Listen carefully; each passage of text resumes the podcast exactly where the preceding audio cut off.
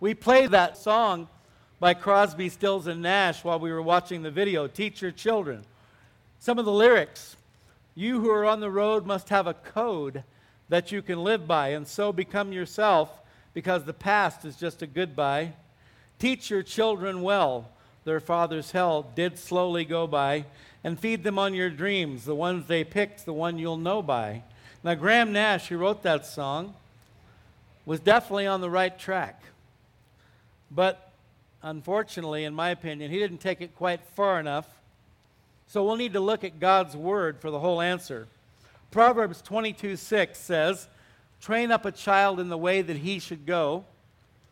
And of course, that is he or she.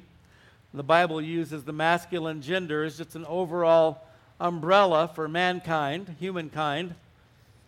Train up a child in the way he should go, and when he is old, he will not depart from it. That's a promise from God.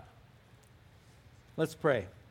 Father God, we ask you to bless this time of Bible study as we look at what your word has to say about how to teach our children, how to train them, how to help them become the men and women of God that you created them to be. We ask your blessing now upon this time in your word. In Jesus' name, amen. Folks, I think you'd probably agree with me that our children are our greatest asset. They're the future teachers, preachers, government workers, tradesmen, military personnel, and officers, as well as local, state, and national leaders, first responders. They're the ones who will be fulfilling all these roles in our society in the coming years. They're the ones who will determine the direction of our communities, our states, and our nation based upon what and how we teach them while they are young. Folks, assets, as we all know, are to be guarded, protected, invested in, if they're to bring forth a good return. You remember the parable that Jesus told about the master who gave three servants different amounts of money to be responsible for. To one, he gave 10 talents. Talent was a coin or a, a certain amount of money. 10 talents, another, he gave five talents. And to one person, he only gave one. The man who was given 10 invested it and multiplied it tenfold. The one who was given five talents did the same thing. The one who was only given one talent, you remember what he did with his? He went and buried it in the ground. There was no return. And so the first two re- were rewarded, and then the third guy who buried that one talent in the ground had it taken away from him.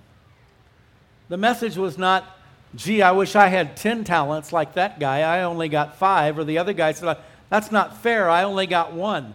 The message was to take whatever God has given you and invest it in eternal things so that it will bring forth an eternal reward and an eternal blessing. If we squander our assets at the end of the day, we're left with nothing to pass on to future generations. Psalms 127, 3 through 4. Behold, children are a heritage from the Lord. We live in a day and age when people are having fewer and fewer children, and yet the Bible says they're a heritage from the Lord. They're the, the fruit of the womb is a reward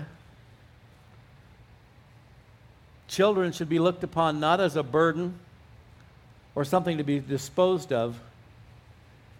They are a reward from God. Like arrows in the hand of a warrior, so are the children of one's youth. My wife and I were just talking this morning on the way to church about um, how in times past, you know, families took care of their elderly. She said, I don't want to be like that. I don't want my kids to have to take care of me. And I said, Well, listen, we took care of them. And at some point, it's going to be their turn to take care of us. And that kind of bothers her. She's not really into that. But the point is that prior to this modern time we're living in, that was the norm. You know, people weren't nearly as transient as they are today. People tended to, you're born and raised in a certain place and you stay there your whole life and you live in the same house. And mom and dad, when they get older, you take care of them. That's how it used to be. And so that's one of the reasons maybe people used to have more kids was that uh, you could spread it around. Only so many times it's sad I've seen how certain families, one, one of the siblings winds up doing all the work as their parents get older, the others don't want to be involved. you know, but the idea is in the Bible is that family is a blessing.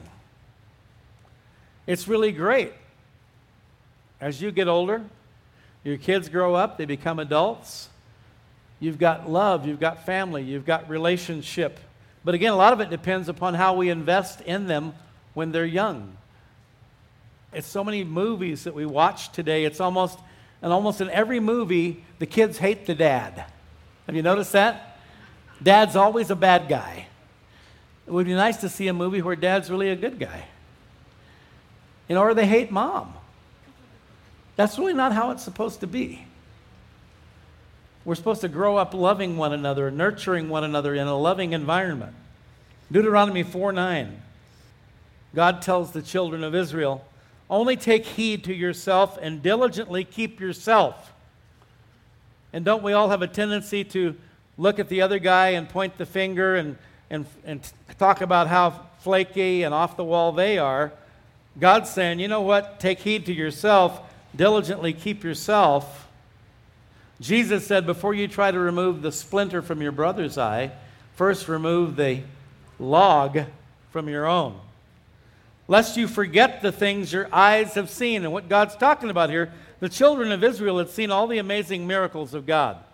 You know, the parting of the Red Sea and the water from the rock and the manna from heaven and the quail, all the ways, the miracles that God had done for his people. And he says, Don't forget the things your eyes have seen, and lest they depart from your heart all the days of your life, and teach them to your children and your grandchildren. And this is where we've seen a tremendous breakdown in our society today, in our nation, whereas once these things were being handed down from generation to generation. The truth about God, who He is, what he has done about his son Jesus Christ, who died on the cross for our sins. Over the past 50, 60 years, that's fallen away. I've shared many times how when I was an elementary school student in Arizona, the Gideons came onto our campus, right up onto the campus, and handed out New Testaments to all the kids. That's not allowed in our public schools today. We learned all the songs God Bless America, America the Beautiful. You know, we learned about our heritage. That's not happening today. We're doing exactly what the children of Israel did because even though God commanded them, teach these things to your children and your grandchildren, the children of Israel failed to do that. And that's why Israel failed as a nation. Now, in these last days, God has restored Israel and God will restore us when we return to Him. God admonished the Israelites to remember the things that He had done for them and to teach their children these things. And by the way, we read that verse, Proverbs 22 6 train up a child in the way he should go. When he's old, he will not depart from it. And that's exactly what it means. This is what it means to train up a child in the way that he should go, in the ways of God, the ways of the Lord, to teach them to honor, to respect, to be in awe of the creator of all things. Deuteronomy 11, 18 through 20. Therefore, you shall lay up these words of mine in your heart and in your soul, and bind them as a sign on your hand, and they shall be as frontlets between your eyes. The, the, the, the rabbis wear these uh, phylacteries on their wrists and on their forehead, and they have little tiny scriptures in them. So they took this very literally. God really meant it more in a spiritual sense to bind his word upon your heart, upon your forehead, to implant his word deep in your heart. You shall teach them to your children, speaking of them when you sit in your house, when you walk by the way, when you lie down, and when you rise up. So, what does that tell us? God says it needs to be a lifestyle.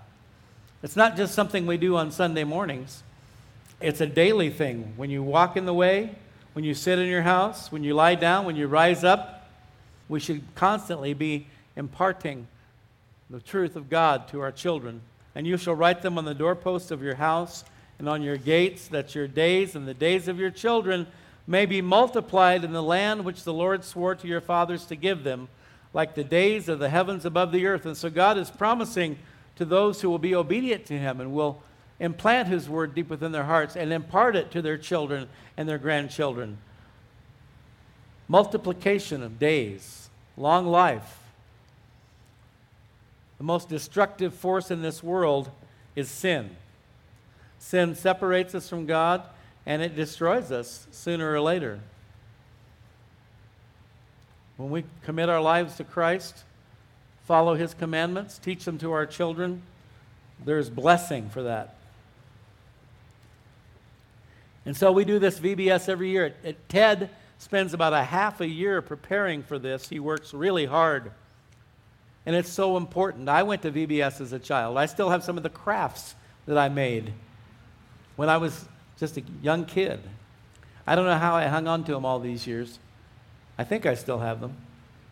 Pretty sure I do. Last time I checked. I went to Sunday school. I had gray haired little old ladies teaching me the Bible with a flannel graph. You know, the picture of Jesus and the sheep and the disciples put up on that flannel graph, being taught the stories of the Old and New Testament. And again, so God's word was planted in my heart at a very early age. And so when I began to be bombarded with the lies and the deceptions of this world, they wouldn't take root because the truth was placed there first. So when I went to school and they started to teach how we, de- we descended from apes, to me it was like a fairy tale. Never believed it. Took biology, had to answer all the right questions and get a good grade and all that. But I never, ever doubted the fact that we were created by the living God because it was planted in my heart and my mind before the world could get in there and pollute it. That's why children's ministry is so vitally important because they are ready to receive the truth. Their hearts and minds are open, they've not been hardened yet. Again, Jesus said if you want to see the kingdom of God, you must become as a child. See, children are naive, they're gullible, they're innocent. Not, not entirely, because we're all born in sin. First word most children learn is no. The second word is mine. But compared to us adults, the, and we'll talk about this analogy in a moment like a computer, like a hard drive. And you might think, well, they, they, they're so ready to believe in God because they don't know any better. No, the truth of the matter is, the heart and mind and spirit of a child has not been polluted, and so when you simply speak the truth to them, they receive it immediately, without question, without hesitation. Before their hearts and minds have had a chance to be filled with all the lies that this world throws at them. So we place a very high value on ministering to children. Now, some people say, well, if you really love the kids, why don't you just let them come in the adult service? But the thing is, they need to be ministered to at their level, at a, at a level that they can understand and relate to. They need to be the, the focal point, the center of attention. That doesn't happen in an adult service. We have special times like we had today where the kids come in and they're with us. And there should be times at home as a family where you're together in worship and so forth and Bible study. But our hope, our prayer, our desire is that we're going to be able to reach more children, more young people in the days, weeks, months, and years ahead. 2 Timothy 3:14, Paul is writing to his young protege. He called him his son in the faith, Timothy. He says, "You must continue in the things which you have learned and been assured of, knowing from whom you have learned them, and from that from childhood you have known the holy scriptures, which are able to make you wise for salvation through faith which is in Christ Jesus. So, Paul is reminding Timothy of his heritage, his foundation, how he was taught the Holy Scriptures from childhood. And Timothy went on to be a great pastor, a great man of God. But if we wait until our children are grown up to try and guide them, now here's the problem. Sometimes when we're young and our kids are young, a lot of young parents haven't quite yet figured out who they are or where they're going. Therefore, it's hard to guide your children. But if you wait till they're grown, it's too late then. They already are who they're going to be. So if you're in that place or you know someone who is a young parent and you're looking for wisdom and guidance, start by receiving Christ as your Lord and Savior. Proverbs says, The fear of the Lord is the beginning of wisdom. Proverbs 20:11 Even a child is known by his deeds, whether what he does is pure and right. And so again, we, we, we should not take this approach, well, they're just kids. Kids will be kids. Yeah, they will, but they need to be taught, they need to be trained at beginning at a very early age, and they can be because as I said, they're totally open-hearted and open-minded to the truth about God. It's our responsibility as parents, teachers, ministry workers, family and friends to teach our children right and wrong we cannot take them anywhere we ourselves have not been. At the very least, we must make every effort to get there as we take them with us. I want to use the example of a computer for a moment. So, you get a new computer, right? You take it home, you bring it home. It has a basic operating system and just a few baseline programs installed, right? Then you begin to install other programs in keeping with what and how we would like this computer to function. Now, for Wise, we also install certain protections to make sure the computer doesn't get hacked with viruses, malware, etc. Now, once these harmful entities make their way into our computer, it can be difficult, if not impossible, to remove them and undo the damage they've done to the hard drive. Think about the brain, the mind, the heart, the soul of a child. They come with the basic equipment, just like a computer. They're born just like, just like a new computer. All the basic components are there. But who and what they will become depends upon what we program into them. If we program in anger, violence, substance abuse, immorality, then that's what we'll get back a corrupt hard drive. Or we can program in godliness, virtue, morality, ethical behavior etc. And again, the master hacker of the heart, mind, and soul of our children and of ourselves is Satan, the enemy, Lucifer, the father of all lies. He wants to hack into your hard drive. He wants to put a virus in there. He wants to put malware in there so you don't function properly and your kids don't function properly. The answer for that, those viruses and that hacking is the Spirit of God living inside you and your children. Another analogy we take from the agricultural community. The Bible uses the agricultural analogy quite a bit because that was the predominant means of support for people in those days agricultural, farming, so forth. So Jesus used that analogy a lot. But in the agricultural analogy, you have the planting or the sowing of seed.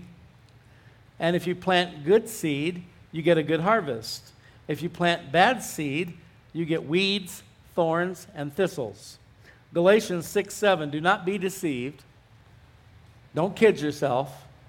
God is not or cannot be mocked. For whatever a man sows, that will he also reap. The attitude, well, I can just do whatever I want. I can live my life my way. I don't need to listen to God. God cannot be mocked. Whatever kind of sow, seed you sow, that's what you're going to reap. For he who sows to his flesh, those fleshly instincts and desires that may, may produce immediately good feelings and so forth, but in the long run are destructive. He who sows to his flesh will of the flesh reap corruption, but he who sows to the Spirit will of the Spirit reap everlasting life. And let us not grow weary while doing good. And that's another thing we have to guard against. Sometimes we feel like, oh, I've been trying and trying and trying to do the right thing, and I don't see any positive results. Paul says, don't grow weary while doing good, for in due season, right? There's a season for planting, there's a season for watering, fertilizing, weeding. And then finally, after a, a certain duration of time, finally, then there is the crop and the harvest. Don't grow weary. If we are faithful to do our part, we can trust God to do his part. I would say probably just about all of us have balked or chafed at what we consider to be unfair, oppressive, excessive, man made rules, right? Ephesians 6 4. And by the way, when I talk about programming our kids, I'm not talking about brainwashing or manipulation, I'm talking about leading our children down the right path. It's a great challenge today because we're living in a time when so many people are saying, well, there really isn't any right or wrong. It's just whatever you think. You know, there's no absolutes, but there are absolutes. And the only way that this world we live in functions is when we recognize those absolutes the right, the wrong, the good, the evil, and so forth. When the lines begin to become blurred, then people just become like zombies, flailing through life, not knowing who they are, what they are, where they are. We need absolutes. God is a God of absolutes right and wrong, good and evil, black and white. I'm not talking about brainwashing them or manipulating them, talking about leading them down the right path. Ephesians 6 4, you fathers, do not provoke your children to wrath. One translation says, do not exasperate or frustrate your children, but bring them up in the training and admonition of the Lord. So I mentioned this idea of what we consider to be unfair, oppressive, excessive, man made rules. When we impose these on our kids, that's what will frustrate and exasperate them, but not God's guidelines. You might think, well, I'm afraid if I try to teach my kid about God, if I try to teach him about God's Word, he's not going to like it. He's not going to like me. He's going to get upset. But the fact of the matter is, in my experience, kids love to hear about God. They love to learn His Word because there is great strength and peace and comfort in the Word of God. Psalms 19, 7 through 11. The law of the Lord is perfect, converting the soul. The testimony of the Lord is sure, making wise the simple. The statutes of the Lord are right, rejoicing the heart. The commandment of the Lord is pure, enlightening the eyes. The fear of the Lord is clean, enduring forever. The judgments of the Lord are true and righteous altogether. More to be desired are they than gold, yea, than much fine gold, sweeter also than honey and the honeycomb. Moreover, by them your servant is warned, and in keeping them there is great reward. You will not frustrate or exasperate or provoke your children by saturating them in the Word of God. You know, volume upon volume has been written on how to raise children with one book totally contradicting another on how it should be done, to the point that it seems many people have totally given up and decided to let the kids raise themselves.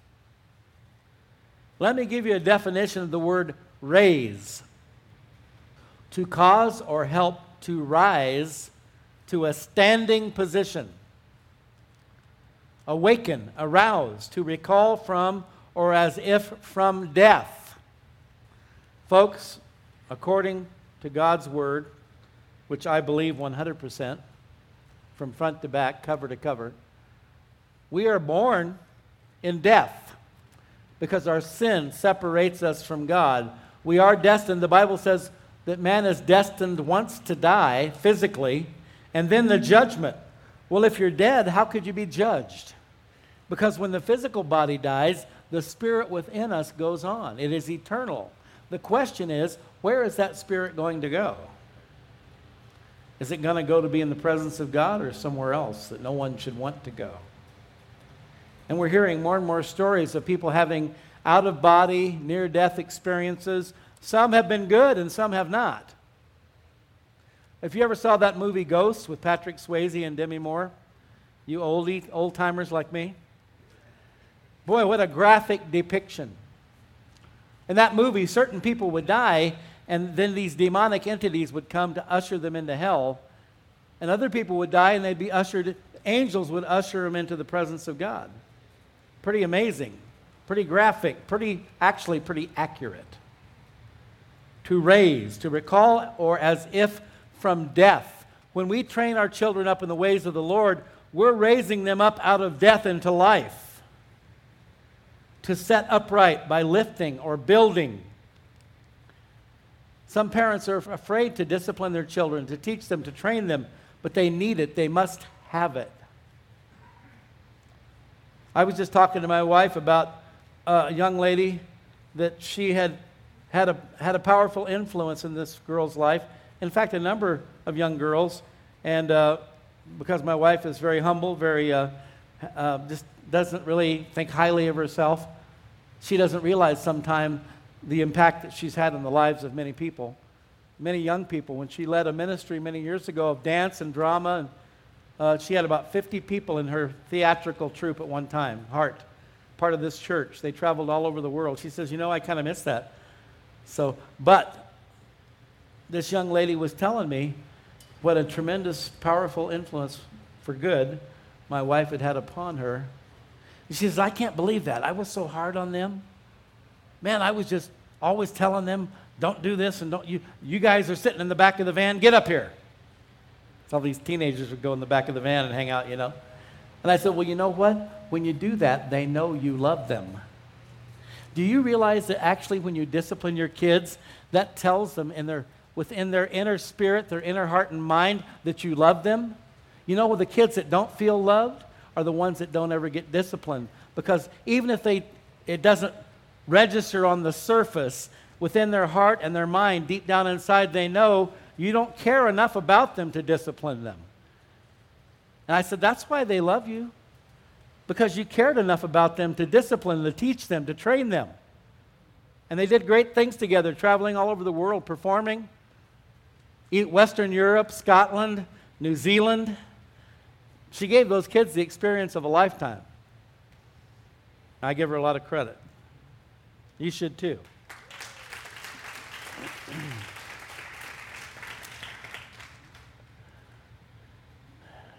You have no idea what an amazing woman she is. Maybe you do. If you do, you ought to tell her sometime. Because I'm up front, you know, I get all the recognition, but she deserves a lot. Oh, let me finish my raise definitions here. To set upright by lifting or building, to lift up. So you're not dragging your kids down when you're teaching them and training them, you're lifting them up. To place higher in rank or dignity, to elevate, to heighten, to invigorate that's something our kids today desperately need, folks. They need to be invigorated, they need to be motivated. Far too many are addicted to the electronics. You know, man, when I was a kid, the streets were full of kids out there riding their bikes, playing kickball, doing all kinds of stuff. Now they're all locked inside, staring at a screen. Am, am I wrong on that? They need to be elevated, they need to be lifted up, they need to be invigorated. Proverbs 3 3 through 10 My son, do not forget my law, but let your heart keep my commands. For length of days and long life and peace they will add to you. Let not mercy and truth forsake you. Bind them about, around your neck, write them on the tablet of your heart, and so find favor and high esteem in the sight of God and men. Trust in the Lord with all your heart and lean not on your own understanding. In all your ways acknowledge him, and he shall direct your paths. Do not be wise in your own eyes. Fear the Lord and depart from evil. It will be health to your flesh and strength to your bones.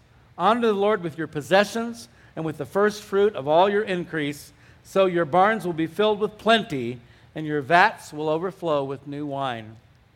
Matthew 13, 44. Again, the kingdom of heaven is like a treasure hidden in a field, which a man found and hid. And for joy over it, he goes and sells all that he has and buys that field. Parable from Jesus. The field is the world. The treasure that he finds in this world is those whose hearts are towards him, those who desire to know him, to live for him. And so, what did he do? He went and gave all he had. This is what God has done for us. He paid the highest price imaginable for our salvation, this, the life of his own son on the cross of Calvary. John 3:16. We all know this one. For God so loved the world that he gave his only begotten son that whoever believes in him should not perish but have everlasting life. Amazingly, folks, I don't know about you, but I find this amazing, astounding, unbelievable because I know me inside and out, just like you know you inside and out. That God views us as his treasure. Does that kind of blow your mind? To God, we are his treasure. And in like manner, our children are our greatest treasure. And we're called upon, folks, to lay down our lives for them, even as Christ laid down his life for us. And again, sadly, as we've seen the downward spiral of our culture, our society, it seems like most people today are much more self focused and self centered than they used to be. I remember the many sacrifices my parents made for me growing up. I'll never forget. My mother became a widow when I was 12, was on an extremely limited income, and yet she continued to put her kids first, to her own detriment, I might add.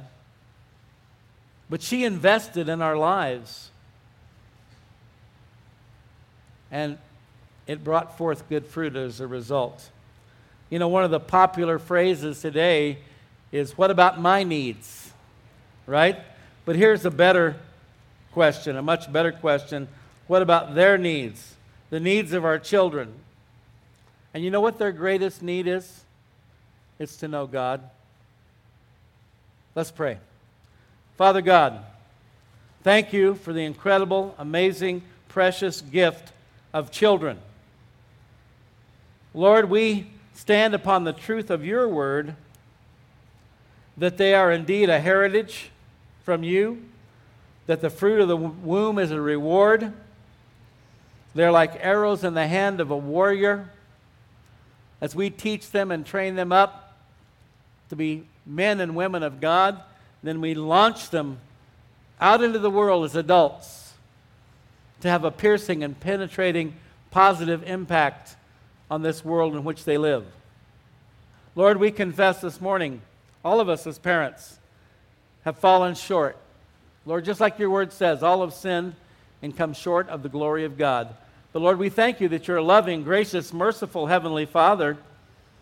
You understand our weaknesses, our shortcomings, and you're always willing to come in like a flood with forgiveness, with grace, love, mercy, forgiveness, and you're always there to strengthen us, to empower us, and to help us do a better job as parents, as grandparents, if we will look to you and call upon you and acknowledge you and entrust our children into your care and keeping. Lord, we're just their earthly guardians. You are their heavenly Father.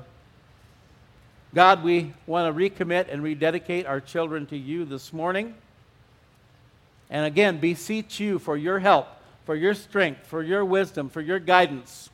Lord, that we would take our cues not from this world that is confused and lost and uncertain. Father, we thank you that in Christ we have a sure and certain hope.